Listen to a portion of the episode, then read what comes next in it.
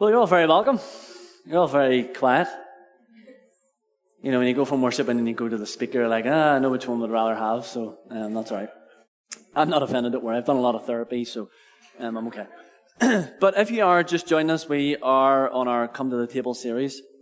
And last week we looked at particularly the sacrament of communion and unpacking that, and I don't have time to even, you know, go over that and refresh that, but it was just a different perspective to looking at uh, the heart of communion how as a church tradition, and I'm going to say that in a large T in the sense of, you know, the Protestant evangelicals, and I know a lot of you cringe when we say those languages, but when you're not, um, just in our stream, for the first 1500 years, the church, the table was at the center of the gathering, and for some reason along the way, through um, cosmic shifts in society and reformations, that when we, we often, as humanity, swing from pillar to post, and what happened is along the way, we've actually lost um, the centrality of the table, and that's really what it's about. I would encourage you, come next next Sunday. You will for for a tenner, you will not get the food that you're going to get anywhere else. Um, I did put on award-winning chefs, and I got an email from Alien saying what he hyping us up for, you know, type of thing. I was like, you know, but look, if there is an option to go onto the link, the guys are going to be out at that welcome table in the foyer afterwards. You can sign up without paying there, and you know, if you if you feel led to pay afterwards, if not, money's not the thing. Um, I think we just, yeah, it doesn't become the thing that helps us move forward anymore. So I, I would encourage you to sign up to that. It's going to be good fun. And uh, I don't know if last week's podcast is up. I might. There's a few maybe technical things, but I'll go up at some point and review that as well, just in the heart of all that. Um, but we are going to continue this week and next week, just looking at come to the table. And I really feel like culturally we're at a time where the table is needed more and more. Uh, we, we're so used to doing life on our own, we're so used to doing it our way or the no way, my way or the highway, that actually we lose the art of what the table brings. But how many of you know we all can gather around tables, but it's important to know who's at the head of that table? Okay, now I'm not talking about you men when you're at the dinner table going, I'm the head of this table, right? I'm actually talking about that we would know who the head of the kingdom table is. And we're going to look at really just, just this as we try and shift back, that we ha- there's a few things we have to necessarily be um, cautious about.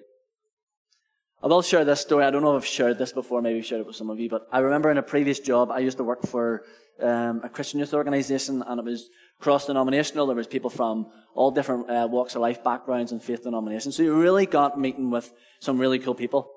But I remember the CEO at the time invited me round for a Seder lunch. He, they were a Christian, group of Christian brothers, and I don't think they're going to listen to this podcast, so it should be all right uh, to share the story. But I remember going round up to the Malone Road, okay, the Malone Road, and uh, I'm not from the Malone Road, as you can tell. And uh, we went up to just their house and went for a Seder meal, and there was I can't remember exactly, but there was about 15 or 20 people, and um, they had a big banqueting table in their in their big grand dining room slash kitchen area and, uh, you know, if anybody's been to a Seder meal, uh, you, you come at like four o'clock and you don't eat till eight o'clock. So you, you, you, eat before you go to eat, right? Because there's, there's times where there's processes, there's prayers, there's Thanksgiving. There's a really, really intentional way of being able to come around the table together. First time I'd ever been. Um, and I mean, the company was great. There was people from, you know, who were um, in the you know working in, in the medical field. There was people working in you know uh, charity sectors. It just I mean I was only a young guy at the time, so I was sort of when you come from you know uh, a working class housing estate, you go into these areas and you're going, this is definitely how the other half you know do life. And you know when you grow up, in the bubble that I live in, and you know it's just different. But I we go through and we the starters. If anybody knows me, when you come from the background, you know you just pick any picky eaters in the house. Yeah, well, you can starve next week, right? a few of the other halves just went, uh, I'm there. Uh, I seen you, Catherine. Um, and uh, we, we came to the starter, and it was avocado and shrimp. Any anybody like avocado and shrimp? Maybe like avocado, maybe like shrimp, but together not so much. So I remember having this starter, and I just thought I detest the both. And how do you begin to move you know when you're like, you know when sometimes when you're not wanting to eat something, you just move it about the plate, and you're like, uh, and like there's. Now remember, I'm at a banquet table with like 15 other people who are like, you know, they have avocado and shrimp their whole life, and I've grew up with chicken nuggets and chips, and it's like, oh, so I'm like, oh, I, honestly, it gives me the heebie-jeebies sometimes thinking about it, slithering down my throat, and I'm like, oh, Lord save me now. I definitely developed the prayer language then. Um, and I remember that was definitely me out of my comfort zone. And then we went through, there was some fancy version of chicken, and I thought, okay, that, anyways, it was nice. I was grateful to be there. I was grateful to be there, by the way. Um, but I remember leaving going, that was, the company was great, the, the area and the, the, the house was grand. But if I was to host a dinner party, I wouldn't serve that. Or if I was to do a dinner party like that, I would change this. Anybody ever been to something like that where you go, I would do it like that, but I would, I would change this. And all of a sudden we get like, as if we're like critiques and, you know, how we host and so on. But how many of you know certain Christians and certain churches have got like that? They, they begin to pick and mix what they want at God's table. They come and they go, I like what he says about this, but I'm not really going to take that.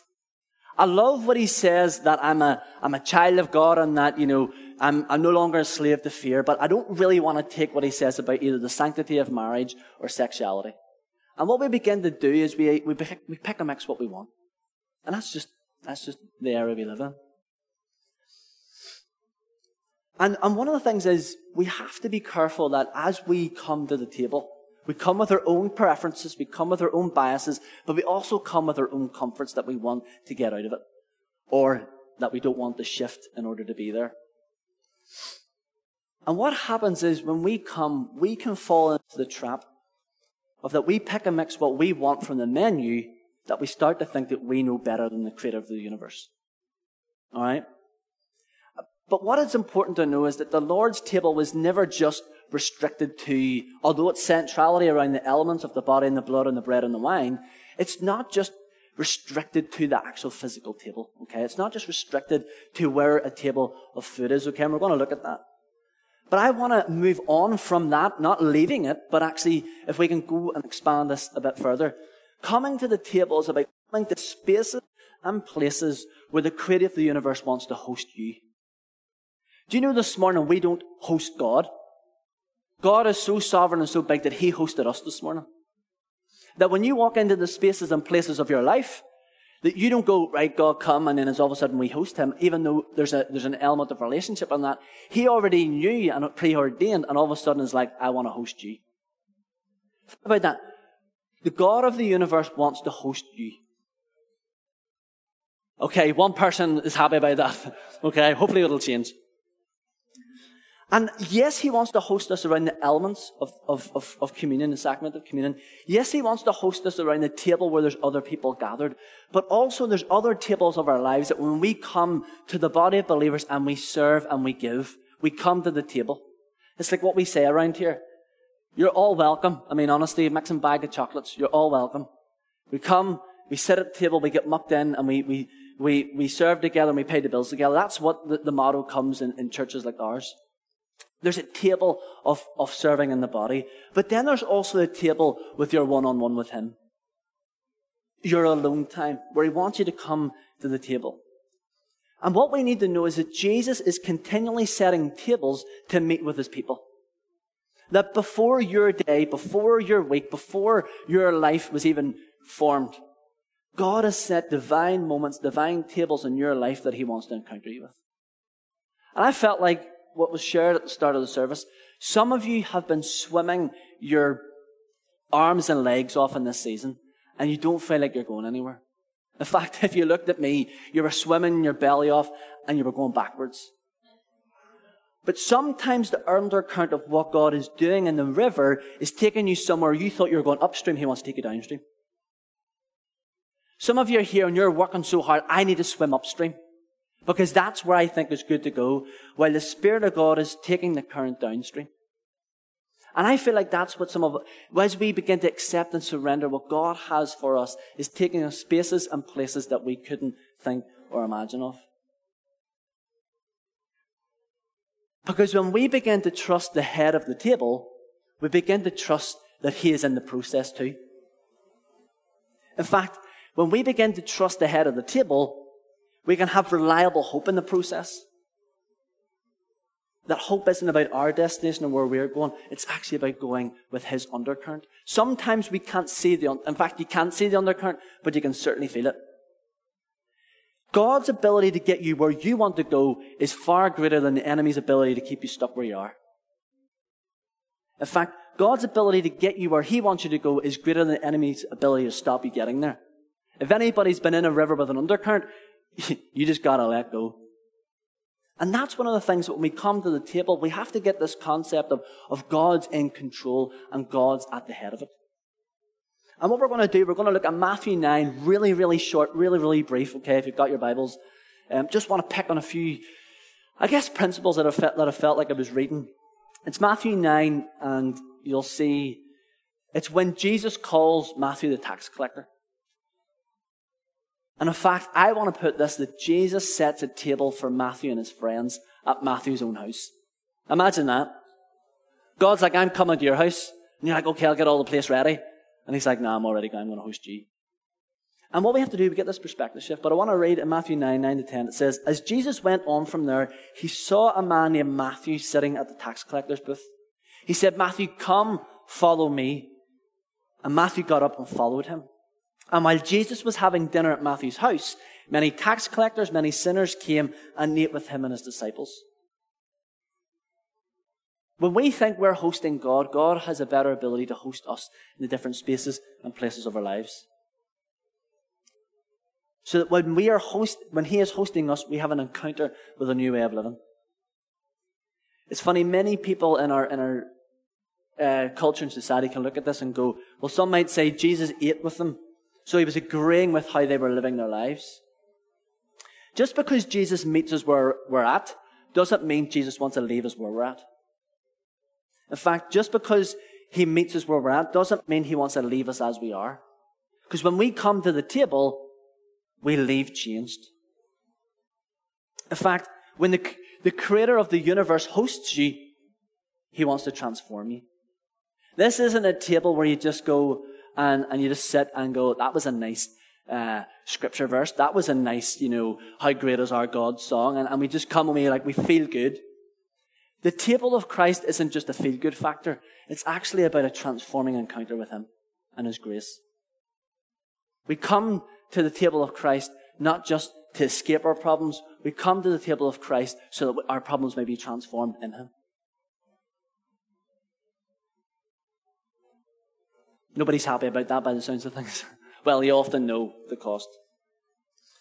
I think at one point this week, or maybe last week, it was recently, but Hannah and I were sitting on the sofa and we were just talking about random different things in life. And I think we were, oh yeah, I, I don't know if this is matching up, but we came, we came this week and we took down the baptism tank. And if anybody was here, you heard a domestic. Um, and it was like, you know, she doesn't know I'm going to share this, but um, anyways.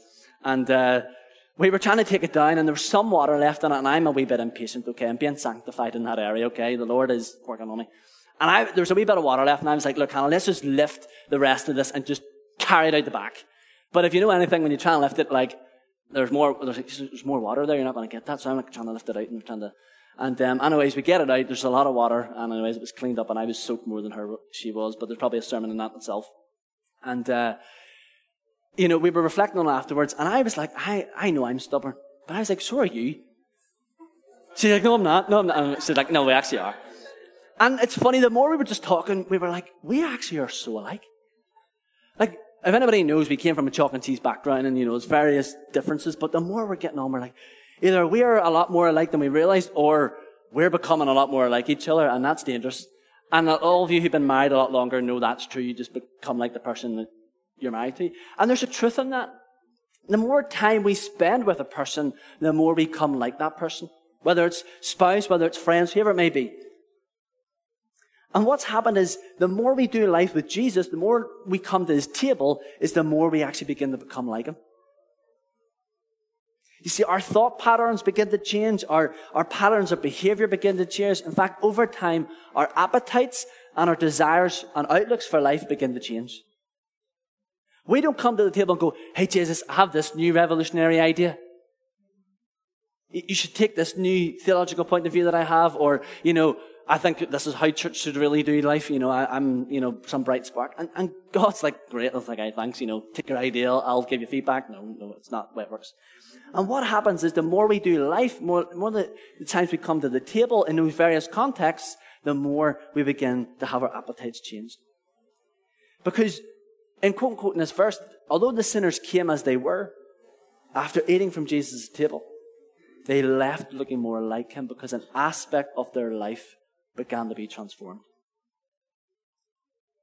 And we have to begin to acknowledge not only he is the head of the table, but actually at his table there is what we need. In Matthew, he says, Come and follow me. In other words, leave what is your old thing behind. He doesn't say leave it before you come to the table. He says, Come to the table, leave it there, and I'll give you my new thing. And I really felt like for some of you, this is a season where you're going to overcome the old and you're going to step into his new. He's going to remove the things that hold you down, weigh you down, distract your thought life. And he says, I'm going to give you my new. Because when we do, when we even encounter with him at the table, it's with his grace, which is not only undeserving favor, but actually it's the ability to do something you couldn't do on your own strength. So a couple of things, just two things before we go into the main bit. When we are trying to be the head of the table, we begin to subtly start telling people two things. The first thing is we begin to tell them, hey, it's all about your behavior. It's all about your good behavior. You see, we start thinking it's about our behavior modification. We forget that it's all about our heart transformation. That Jesus isn't concerned of how you behave at the table, your table manners. He's concerned about your heart posture.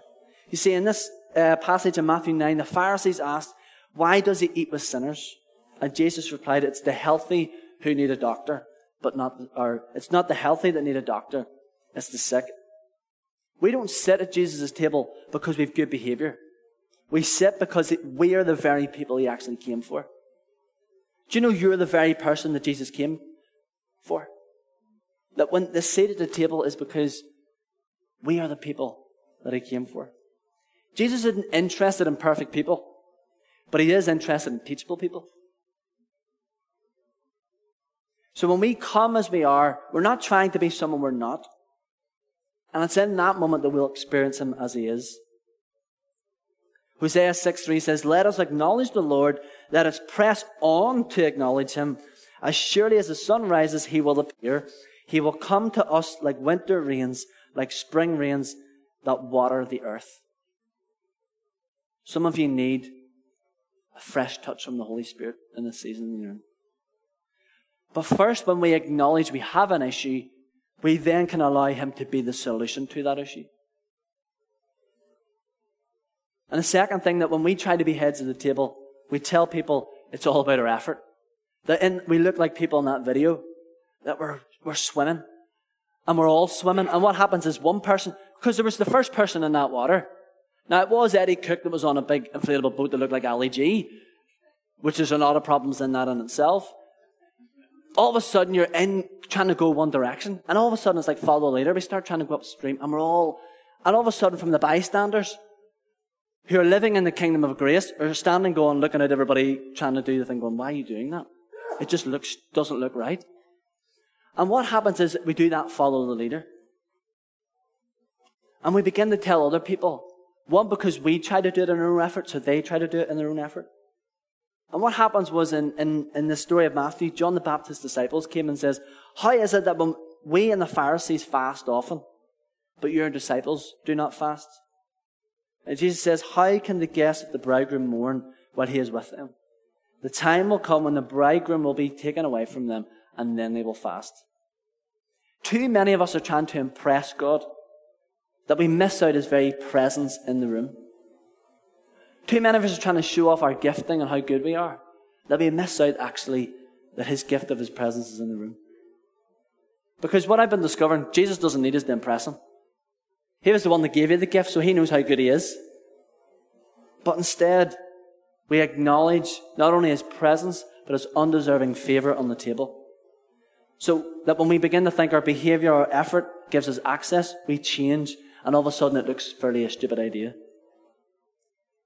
So coming to this table is about coming and knowing that He is doing something new and something fresh.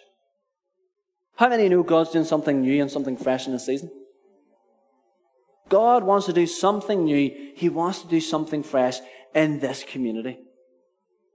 We have faith to know that God wants to do something new and something fresh out there, but we also have to believe that He wants to do it in here.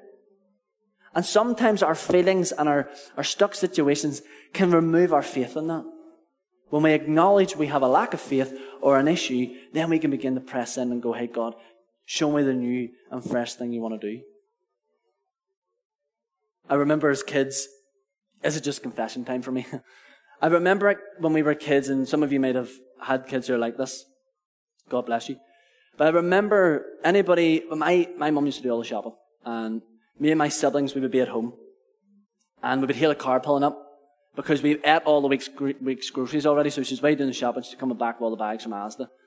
And all of our siblings are sitting on the sofa, and we hear the car pulling up, and we think, there she is. And we all, all of a sudden, be the polite children. We want to help with the chores for suddenly the first time uh, that week. And we come out and we go, hey, mum, can I help you bring in the shopping bags? Do you need a hand? Let me grab. And we all been looking and go, no, that's the vegetable ones. Here, you carry that. And all of a sudden, we're looking for the, the, the juicy, the sweets, the biscuits, the, the not so healthy things that we ate in our house. And what happens is you become, the siblings become like a bag of vultures. They're going in, they're rummaging through the bags for all the, ni- the nicer biscuits and nicer crisps. And all of a sudden, you're like, you splurge it all. That you've had all the good stuff in the first two days, and then all of a sudden everything else, you're just eating ready salted crisps. Or like, you know, the plain digestive biscuits that nobody wants to eat, right? You're all laughing because you know either you've done it or your kids have done it and you just know this is the way it works, right? But sometimes, if you're like me and you've got a bit more brains than the others, if you're at home and they're not, and your mom comes back with the shopping, you all of a sudden get what you want and then hide a few of the things for later on. Nobody would do that here, would you? And we begin to we save it. or hide it from your spouse. Some of you are doing that right now. And sometimes our approach coming to the table of Jesus can be like that. We fear that we'll miss out on the opportunities that were meant for us because somebody else got it. Or we fear that when we come into worship or we come into ministry, either we're not good enough or we fear that there won't be enough blessing for us. So what happens is, is we, we become insular focused. We begin to make about coming to the table about how we behave because I behave a certain way, I therefore deserve it. Or I work harder so that I'll get there before anybody else will. And these are the subtle things that come in to our minds. What happens is religion creeps in and his presence begins to lift off the table. Because religion thinks of scarcity, but grace thinks about abundance. When a religious group sit around the table, they think, oh, we have to be protective of, of who sits at this table because there might not be enough for anybody else. But when we come to the table of grace, when we come and we know there is enough, there is abundance. And I feel like God wants to, to speak to some of you is there is enough at his table for you. You don't need to worry about lack. You've lived your life and you've missed out. There was maybe inconsistent people. There was maybe an opportunity where you you got there and your, your friends didn't save you something or they, they left you out and all of a sudden the grouping you weren't a part of. And what happens is, is we can approach the table of grace actually with a heart of scarcity and a heart of fear going, there's not going to be enough for me. And if I'm being honest, we all would have experienced that. We all would have experienced the feeling of being left out. And it off? It builds within us this fear that there's going to be lack. But how many know? Jesus says, My Father has many rooms.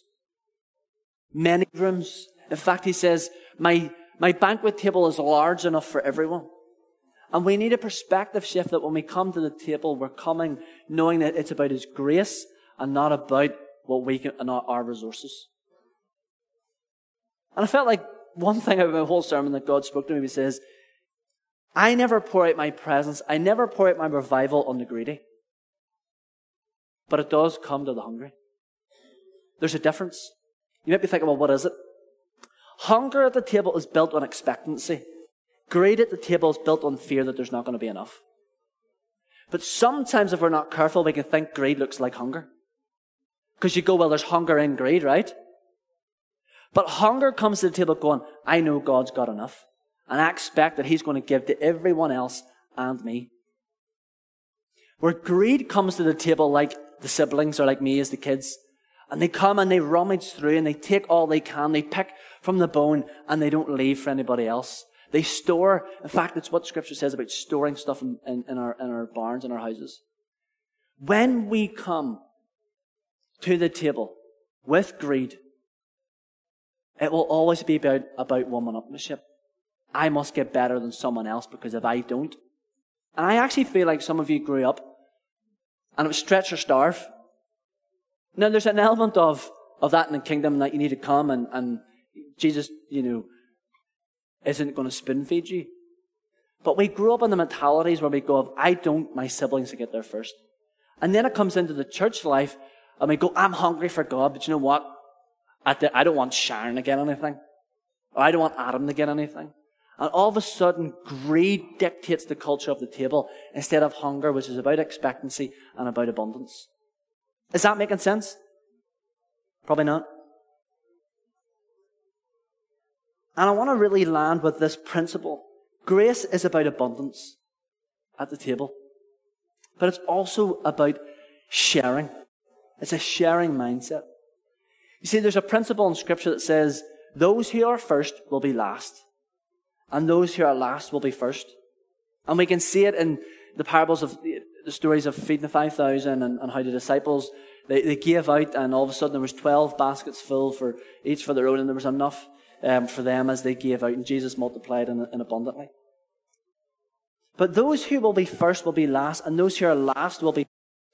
In other words, those who are willing to share in the outpouring will be the first to spot when his outpouring comes next. I'll say it again. Those who are willing to share with others when the Spirit of God moves, when the power of God moves, when the blessing of God will be the first to spot when God moves in other tables of their lives. Because their focus isn't on the fear that there won't be enough so they keep to themselves. And instead, their focus is they live by faith, knowing that God will always provide enough. And what happens is we got to get good at sharing. And I feel like as a church we are. But there comes this principle when we're going to you know what? I'm not going to fight for the scraps of this table because I know God gives abundantly. It removes competition and it elevates grace. And too much of the church has come and allowed the business worlds to, I'm not just here to bash down business because God wants to move in business. But what happens is we allow competitive consumerism to come into the church that says it's every man for themselves. And what happens is it actually begins to di- uh, divide the table. And it, it, begins to, this is the point, it begins to, to cut the table in half. It begins to divide people because it's like, well, no, I'm, I'm more hungry than you. I, I gotta get fed. I gotta get all, and the greed creeps in, a, a competition creeps in. I gotta be the one that, that oversteps, that when somebody steps up and there's an anointing and worship and we go, well, I, I can't get that position. I'm gonna, you know, I'm, I'm not gonna compliment them. I'm not gonna call it the gold or, or somebody is making inroads in, uh, you know, on any of our teams, whatever it may be, and we go, well, I'm not like them, and I want to get to the position I have. All of a sudden, we begin, it becomes a fighting match of moving up. And actually, that's not what the table of, of Christ was supposed to be about. The table of Christ calls out the giftings, the callings, and the anointings in each other, knowing that He's called us to a lane and that everyone gets to play a part. Everyone gets to play a part. But some of us we get to the top because we have stood on so many other people's heads. And then there's other, others of us who never actually get in the game because, well, my siblings stole from me. And we never actually get in the game. And what happens is we call it humility, but it's false because we actually, we've built a, a, uh, that, that belief system on a hurt instead of going, you know what? The gifts and callings of a God are irrevocable. What He's called me to, when He calls my name, I'll play a part. I don't need to fight for it. Over the next while, say this, God, I, I'm letting you, whatever you called me to do, whatever you want, whatever part you want me to play, it'll happen in your sovereign way. And just watch. Don't, it's not don't do anything, but just don't fight for it. And you'll watch God will begin to move you into those spaces and those places. He will encounter you. If there's things within you that He needs to transform and overcome, you will find that He will create opportunities. If you're like, hey, God, I've got this thing within me. I have a lack of patience or I struggle with this. I need you to fix it. You'll then find that He will bring things into your life that He will then help you overcome. Why don't Chris and the guys come back up? The more we're willing to share at the table, the more we're willing and knowing that actually there's enough for everyone, then there's the more that He will pour out. It's like this principle the more we try to give away, the more he ends up giving back in return. In fact, I would like to put it like this the more we give our, up our seat for someone else, the more seats and opportunities he will present to you. Try, try to do that. I'm not talking about negating your seat at the table because you want to go do life on your own, but try and give up your seat. You know, it's like, well, fortunately, the generations coming behind don't always know uh, etiquette and, you know, chivalry and so on, like chivalry's dead. But, you know, there's some people who can raise them right. And it's like they don't hold up the doors or don't give up their seats. And what happens is, it's like everyone for themselves. But try to give up your seat. Give up space for someone who, you know, oh, do you know what? Hey, you step into that. You, you gotta work. Hey, actually, you go, you go do that. Try to give up your seat, and you will watch give you more. You will watch God give you more seats at other opportunities other tables. It's called humility. Because the more we give up our seat for others, the more opportunities He makes for us. And I feel like this morning, in just a simple challenge, is some of us need to let go of our greed, which really at its heart is the fear, the loss, and the feelings of lack. It's the fear of missing out. It's the loss that I've missed out in the past. And it's the feelings that, you know what, there'll never be enough. Because in the kingdom of God, at the table of God, there is in abundance. Because when we live with those old mindsets, we'll come thinking his table's small. But I can tell you this if we have an encounter and a revelation shift of the grace of God and the power of God, we will understand that the table that God wants to build in this town is as long as the Strangford Road. That there is a table that God wants to set before you in the presence of your enemies, in a culture that's gone ski with, and I can tell you, He wants to set a table like that is longer than the Strangford Road. And I can tell you, there are a abundance of people that are crying out for tables to sit at. There's an abundance of people that are looking to experience grace, undeserving favor, but also His presence upon the table that will transform their lives. I mean, we all are too. But if we come with greed instead of an understanding of abundance, we will be the very thing that will stop more people coming to the table. So why don't you stand as we pray?